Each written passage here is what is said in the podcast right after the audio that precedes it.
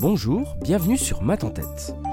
Hier, deuxième mardi du mois d'octobre, c'était le Ada Lovelace Day.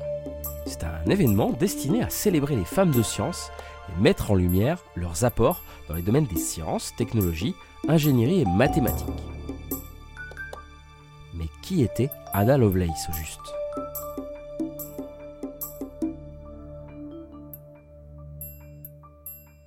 Augusta Ada King, comtesse de Lovelace, dite Ada Lovelace, est née à Londres en 1815.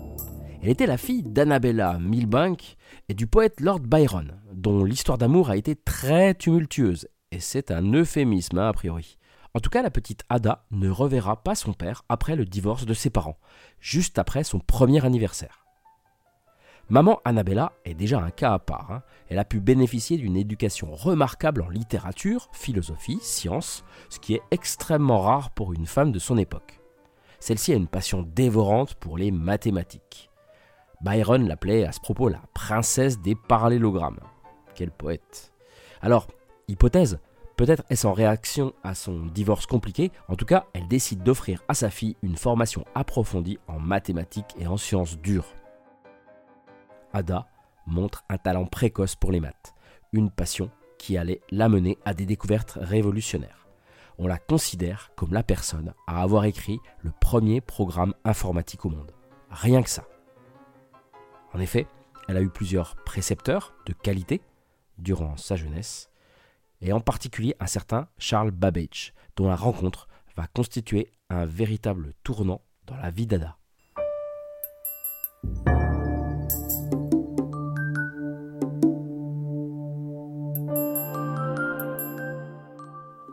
En 1833, Babbage est un des mathématiciens les plus en vue du Royaume-Uni. Il a pour euh, projet de créer une machine à différence, une sorte de calculatrice qui permettrait de réaliser automatiquement les quatre opérations. S'ensuit donc une relation épistolaire très importante entre Ada et Charles, son précepteur. Une complicité stimulante, source d'enrichissement réciproque. Dix ans de correspondance hein, quand même. Alors, petite pause, en 1835, Ada se marie au comte de Lovelace et devient maman de trois enfants. Sa santé, malheureusement déjà fragile, ne s'est pas arrangée durant cette période où les maths passent au second plan. Mais en 1839, elle décide de reprendre sérieusement ses études en mathématiques. Pendant cette période, son complice de toujours, Babbage, a modifié son projet de départ. Fini la machine à différence, bienvenue à la machine analytique. Cette fois-ci, il s'agit des prémices d'un véritable ordinateur, doté de cinq composantes distinctes. Déjà une entrée de données capable de lire des cartes perforées, une entrée pour les cartes d'instruction, un moulin ou une unité centrale pour exécuter les calculs, un magasin destiné à stocker les résultats intermédiaires et finaux, et enfin une imprimante. Révolutionnaire. En 1842, Luigi Meneabra, un jeune ingénieur italien, publie un article en français sur la machine analytique. Ada Lovelace se charge de la traduction et à la demande de Babbage, elle y ajoute des notes. Parmi celles-ci, la fameuse note G, qui est reconnue comme le premier programme informatique. Elle renferme un algorithme pour calculer le nombre de Bernoulli, marquant ainsi l'avènement de concepts tels que les boucles conditionnelles et l'utilisation de sous-programmes qui sont réutilisables. Plus que de vulgaires petites notes, Ada enrichit considérablement le travail de son ami. Imaginez la machine analytique comme un orchestre, prêt à jouer une symphonie mathématique. Ada a écrit des notes, presque comme une compositrice, détaillant des instructions complexes pour guider cette machine. C'est la naissance du code, et Ada Lovelace est la première personne à vraiment comprendre le potentiel de ce langage. Ce qui rend Ada remarquable, c'est sa vision. Elle ne se contente pas de voir la machine analytique comme un simple calculateur, elle anticipe le fait qu'au-delà de la manipulation des nombres, la machine pourra également manier les symboles, les concepts, les expressions, la transformant ainsi en une machine de traitement général. C'est une vision totalement hors norme pour l'époque, imaginez un peu.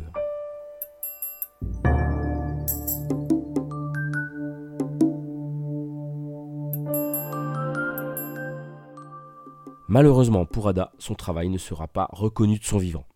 Le gouvernement britannique a assez vite coupé les subventions pour les machines de Babbage. Alors Ada a accumulé les dettes.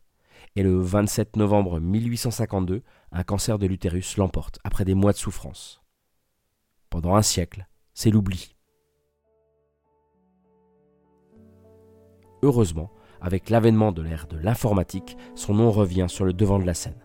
Et en 1979, un langage de programmation conçu par l'armée US porte même son nom. Ce nom Bah ADA, tout simplement. Le CNRS, quant à lui, nommera également en son honneur un de ses supercalculateurs. Et donc, le Ada Lovelace Day, tous les deuxièmes mardis d'octobre.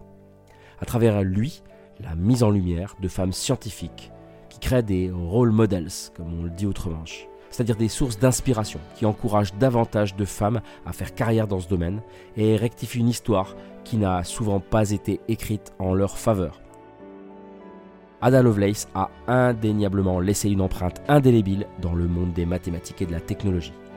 La machine analytique de Babbage n'a jamais été construite de son vivant, mais l'héritage d'Ada vit à travers chaque ligne de code que nous écrivons aujourd'hui. Elle a posé les fondations de la programmation informatique et son travail a ouvert la voie à une ère de découverte et d'innovation inimaginable.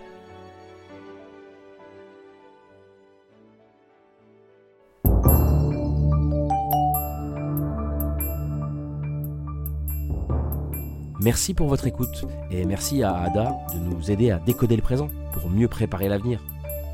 Une pensée particulière aussi euh, à des associations comme Animat, dont le but est de favoriser le goût et la pratique des mathématiques chez les jeunes, et qui développent des initiatives comme Phi, Maths et Informatique, une équation lumineuse.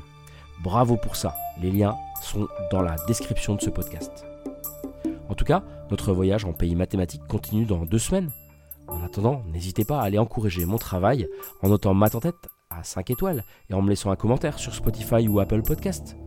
D'ici là, ben, portez-vous bien et cultivez votre curiosité.